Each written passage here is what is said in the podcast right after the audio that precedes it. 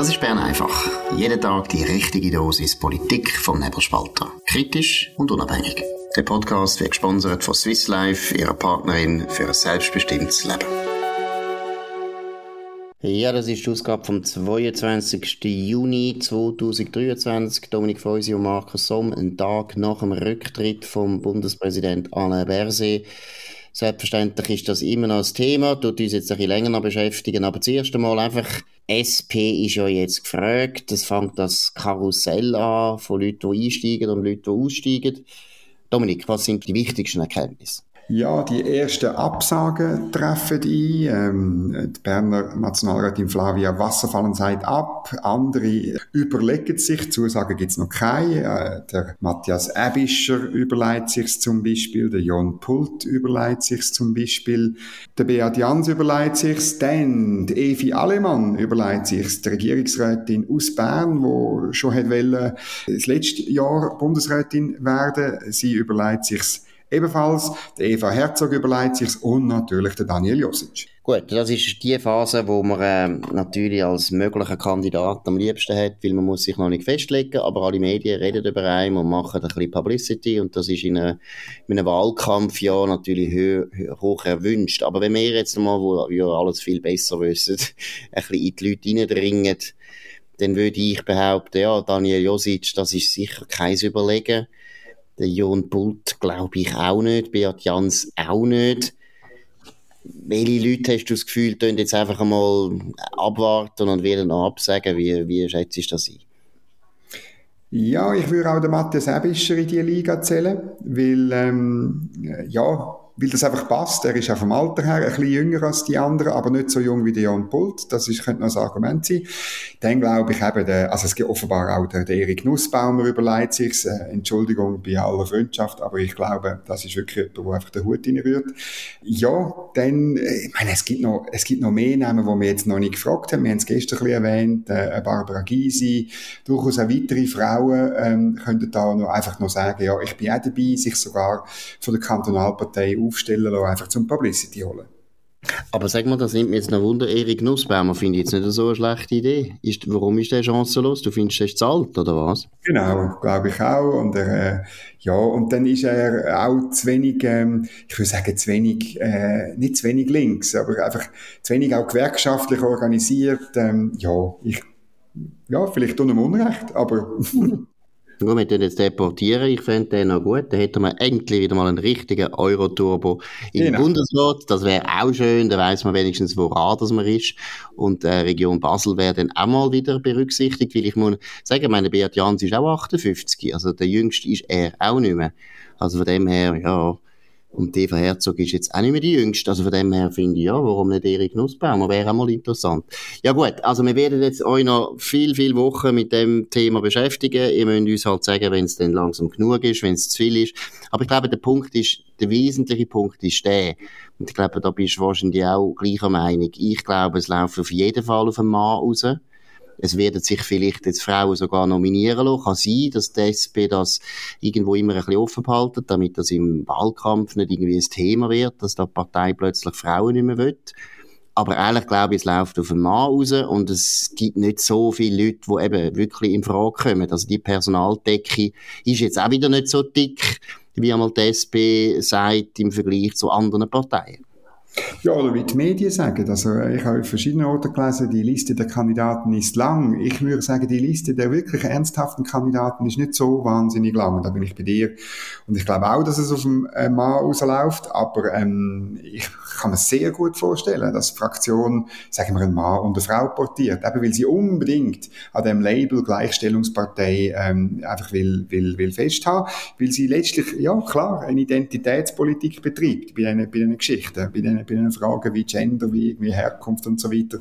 Obwohl man äh, komischerweise ja eigentlich gemeint haben, wir tun das auf den, auf den Güsselhaufen von der Geschichte. Aber bei der SP lebt das weiter. Genau, und für den Daniel Josic werden das natürlich besonders gemein auf eine Art, wenn wir jetzt würde sagen, wir machen das Zweier-Ticket und da muss eine Frau sein, dann hat er wieder schlechtere Chancen. Gut, wir sehen, wie das läuft. Da können wir noch nicht so viel sagen. Aber was interessant ist, ist sicher die Grünen. Das ist das neue Thema, das auch alle Journalisten beschäftigt. natürlich, also wir dürfen sie nicht kritisieren, wir haben es gestern schon erwähnt, wir Journalisten müssen ja auch irgendwo immer wieder Neuigkeiten erfinden. Und die Grünen, das ist äh, nicht eine Neuigkeit, die erfunden ist, sondern sie stehen ja hin. Sie wollen jetzt Bundesrat werden, haben es schon ein paar Mal wollen, aber jetzt sieht es ein bisschen konkreter aus. Dominik, was ist da der Stand?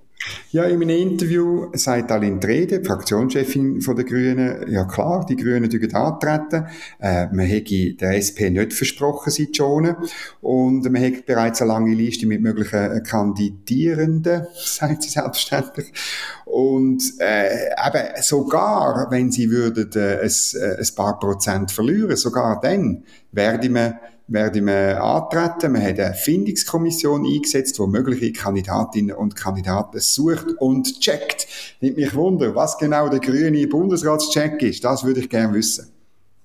Erstens das und das Zweite, eben, wenn sie dann sagt, die Liste ist lang, auch da würde mich sehr interessieren, wie lang denn die ist, weil bis jetzt in den Medien, aber das ist nicht maßgebend, aber trotzdem, es sind nicht so wahnsinnig viele Namen auftaucht, die man noch nie gehört hat. Also der absolute Dauerbrenner, man muss fast sagen, der Ladenhüter Bernhard Pulver aus Bern ist wieder einmal ein Thema. Der ist, glaube ich, seit 800 Jahren Bundesratskandidat den Grünen, der ist schon im, auf dem Rütli, ist der ein Thema gewesen, kommt es mir mal vor. Und dann haben wir Lisa Masone von, von Begenf. Da muss ich sagen, ja, das ist jetzt ein bisschen Humor, eine Humorkandidatur, dass jetzt nochmal eine Welsche könnte gewählt werden, damit die latinische Mehrheit nochmal zehn Jahre länger bleibt. Also das ist vollkommen unrealistisch. Und dann haben wir noch den Matthias Zopfi aus Glarus, wo kein Mensch kennt. Also so eine lange, lange Liste ist das nicht, oder? Ja, du, du sagst jetzt das so und von unserer Seite sieht das vielleicht auch so aus, aber für die Grünen sieht das ganz anders aus. Für die Grünen kann praktisch jede und jede von der Fraktion ist hoch, höchst geeignet, das zu machen. Also dann müssen wir unbedingt noch Maya Graf erwähnen, natürlich die Aline Trede selber, obwohl sie schon ein paar Mal abgewählt worden ist und wieder reingerutscht ist. Auch sie können das sicher machen. Auch Leute, die ganz jung sind, äh, durchaus aber auch gut. Also äh, Franziska Rieser, St. Gallen, ähm, äh, hat im Übrigen äh, mehr Statur als manche andere. Und don't forget, äh, der Jesus von Zürich, der Balthasar Glättli, das wäre eine ganz tolle ja. Bundesratskandidatur. Absolut. Nein, äh, wir nehmen alles zurück. Das ist eine unglaublich eindrückliche lange Liste. Das ist ein Power, ein Power-Paket, das da auf uns zukommt. Aber, und jetzt einmal einfach als harte, harte These. Die Grünen sind total chancenlos. Und zwar aus einem ganz einfachen Grund, den wir gestern noch nicht erwähnt haben. Die SP, die muss ihre zwei Leute, die sie wählen lässt, in den gesamten Neuerungswahlen im Dezember, das ist Nummer 6 und Nummer 7. Das heißt, SP kann eigentlich sich gar nichts leisten. Sie muss eigentlich wahnsinnig aufpassen, dass nie eine Retourkutsche gibt, dass die anderen Parteien sie nicht äh, irgendwie für unberechenbar halten oder das Gefühl haben, da gibt's Spiele und so weiter. Die SP ist eigentlich völlig klar, dass sie wird alle fünf bürgerlichen Bundesräte müssen bestätigen, insbesondere die FDP. Also die zwei FDP-Leute, würde ich jetzt sagen, die sind so sicher wie noch nie, weil eigentlich zum einen FDPler abzuwählen, braucht man eigentlich schon die SP. Das schafft die Grünen und Grünliberalen und vielleicht Mitte. Das ist eigentlich unmöglich. Was haltest du von dieser These? Das glaube ich auch. Also die, die müssen sich gar nicht, äh, ja, es wird auch nicht die Verschiebungen geben, die das rechtfertigen. Ähm, so wie es aussieht, wird der FDP ein bisschen vielleicht zugewinnen, auch wenn sie ein bisschen verlieren. Die Verschiebungen sind marginal. Ähm, bei, bei der SPA vermutlich auch. Die einzige Verschiebung, die gemäss Umfragen realistisch ist, die ein bisschen grösser ist, ist die von den Grünen, aber nicht sie. Oder? Also, dass sie vielleicht eins, vielleicht anderthalb, vielleicht sogar zwei Prozent verlieren. Das äh, sagt äh, zum Beispiel auch Michael Herrmann, hat das schon einmal ein bisschen so geäussert. Äh, wir haben jetzt gesehen, und das geht, wird dann so ein bisschen aufteilt. Vielleicht wird die SP ein bisschen gewinnen, die FDP ein bisschen gewinnen und die SVP könnte eben auch gewinnen wegen der Themakonjunktur. Das ja, werden wir sehen. Aber unabhängig von der Wahl, vom Wahlausgang, oder? Also meine, ja, ja. wenn wir jetzt nehmen wir mal das interessantere Szenario an, dass die Grünen und die SP wirklich gleich stark werden, oder? Dass die Grünen jetzt noch einmal 2% zulegen und die SP verliert 2%. Wie gesagt, nicht sehr realistisch, aber jetzt gehen wir mal von dem Szenario aus. Selbst dann haben die Grünen aus meiner Sicht eigentlich keine Chance. Weil, warum, also die SP macht ja selber sicher nicht mit, weil das ist für sie viel zu riskant. Also wenn sie das würden mitmachen, zum Beispiel ein Angriff auf einen FDP-Bundesrat, um einen Grünen zu wählen, ja, dann sind ihre eigenen Leute nachher gefördert. Das ist so. Das wird nicht passieren. Das, das denke ich aus taktischen Gründen.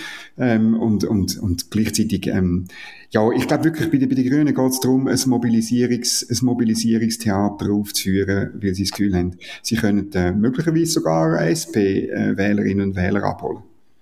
Genau. Jetzt, wie schätzt du das ein? Ist das eine gute Strategie oder nicht? Weil ich meine, wenn man die ganze Zeit antritt zum Bundesrat und immer chancenlos bleibt, irgendwo kommt man dann langsam auch Image über von dem, wo erstens ein Loser ist und einfach die ganze Zeit täubelt ich weiß nicht, wie, es muss ja auf, auf potenzielle grüne Wählerinnen und Wähler wirken, da gehöre ich eher nicht dazu, darum fällt mir jetzt ein bisschen schwer, ähm, das zu beurteilen. Ich glaube wirklich, dass der, der, Traum halt gleich so ist, etwas zu ändern. Und die Grünen verstehen sich ja nicht als Juniorpartner von der SP, obwohl sie es faktisch sind. Wir haben, wir haben ja die Statistik gegeben, dass sie, was in 95 Prozent der Fälle genau gleich abstimmen, ähm, ähm, etwa vor zwei, drei Monaten mal. Und, äh, und, und auch die SP sieht es im Übrigen so, an, an der Medien, Point de Presse, äh, von, von der SP-Spitze hat man die Grünen behandelt wie eine Blockpartei in der DDR.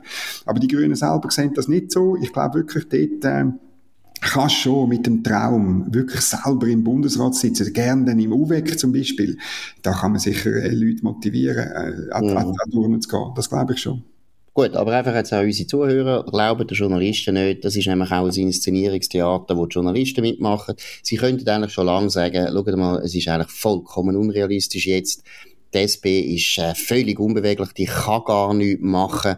Und von dem her glaube ich, dass die zwei freisinnigen Bundesräte gestern auch noch eine Flasche aufgemacht haben, weil die können sich jetzt eigentlich, ja, also zurücklehnen, außer die FDP halbiert sich. Das ist nicht zu erwarten, vor allem, ja. Also Sie können sich aber überlegen, ähm, ein, ein Departementswechsel, also vor allem Ignazio Cassis, er könnte das EDI übernehmen und, und das EDA loswerden, wo er ja ähm, äh, maximal unglücklich ist, also äh, weil er, weil er nichts standbringt, weil er nur Leute verrückt macht, Erwartungen schürt im Inland bei den Euroturbos, in Brüssel bei den Bürokraten und, und, und sie einfach nie kann erfüllen. Das wäre vielleicht noch eine Option, wie meinst du? Nein, glaube ich gar nicht, weil er hätte ja das können. Er hätte jetzt im Dezember gemacht und es hat ja ein Gespräch gegeben zwischen Bersi und Gassis und da hat er ja abgelehnt. Er hätte ja jetzt sehr gut können wechseln aber ich glaube, jetzt Edi will er nicht. Er will, er will im EDA bleiben. Jetzt kann, kann man sagen, gut, er hätte einfach nicht wollen, dass der Berse nachher ein EDA hat. Mhm. Kann sein. Kann sein, aber das glaube ich eigentlich nicht. Also ich, ich habe nicht das Gefühl, dass er, ich meine, er hat ja auch alle seine Mitarbeiter müssen auf das äh, einschwören, er hat gesagt, ja, ich habe da ehrlich das Angebot gehabt vom Alain Berset und habe das ausgeschlagen, weil ihr habt für mich so eine große Bedeutung. Ich weiß nicht. Also, aber gut, alles das ist sicher offen. Ich meine, das sind wir jetzt wirklich noch ein halbes Jahr viel zu früh, das ist klar. Aber grundsätzlich ist logisch aus meiner Sicht, das ganze Theater, das man jetzt macht, wegen grünen Kandidaturen, das hilft den Grünen. Aber wenn man jetzt aus einer journalistischen Sicht schaut, muss man sagen, ja, also da ist auch ein, bisschen ein grosser, kleiner Wassersturm, wie sagt man, Sturm im Wasserglas. Da wird nicht so viel passieren. Gut, wir gehen jetzt auf etwas anderes los, wo natürlich auch mit den Wahlen sehr viel zu tun hat und wo meiner Meinung nach größere Wirkung hat.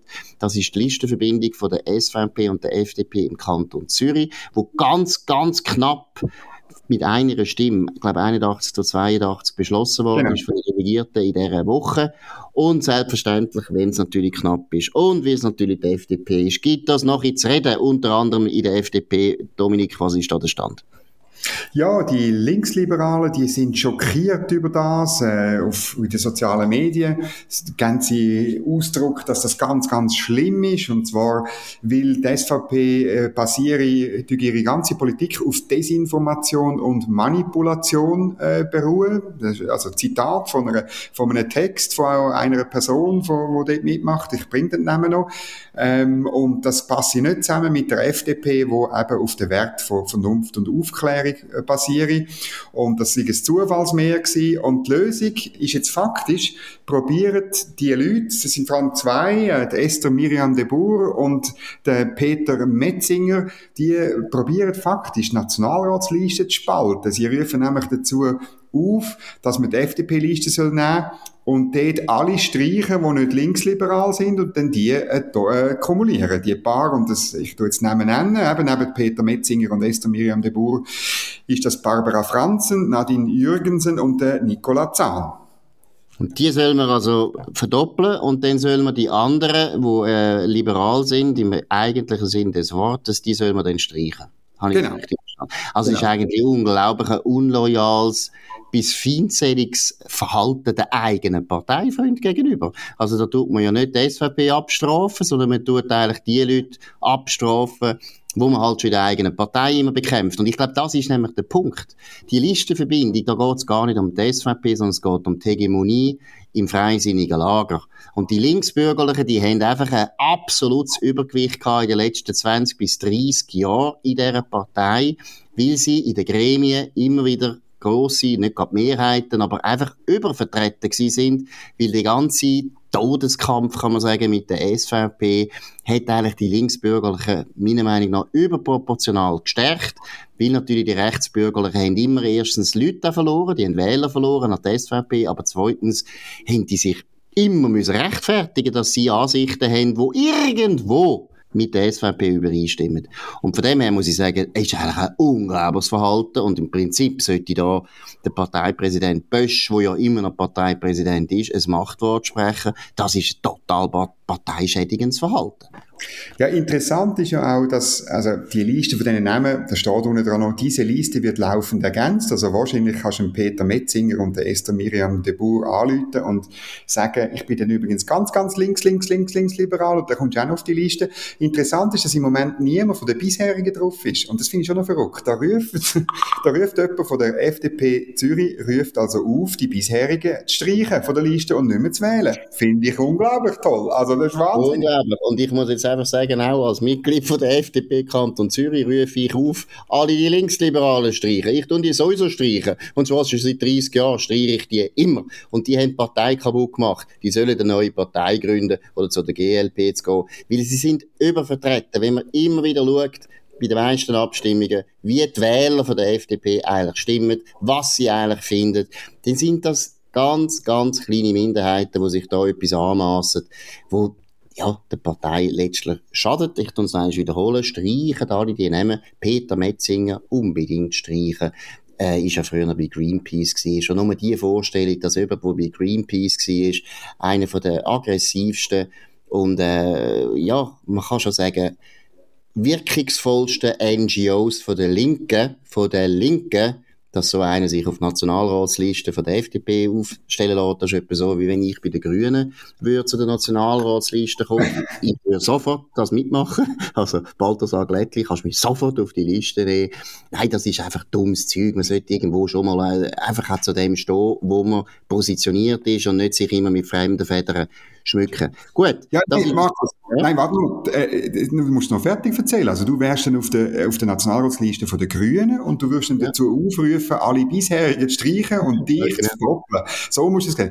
Und der, die Idee übrigens mit dem Parteispalten, also dass sie selber eine Partei machen, das hat der Alain Schwald, auch ein Nationalratskandidat, aber eben ein richtig liberaler, hat das auch schon geschrieben. Ja, dann macht doch eure eigene linksliberale Partei irgendwo zwischen der richtigen, freisinnigen Partei des Kantons Zürich und der Grünliberalen Liberalen. Ähm, er wünscht, glaube ich, er wenn ich es richtig im Kopf habe, noch gesagt, wünscht viel Vergnügen. Genau. Gut. Und grundsätzlich muss man einfach noch schnell abschließend sagen, es ist sehr gut, dass die Listenverbindung gibt und die Leute, die immer das Gefühl haben, man muss der SVP beitreten, wenn man eine Listenverbindung will vertreten die haben von Politik, Politik in der Schweiz keine Ahnung.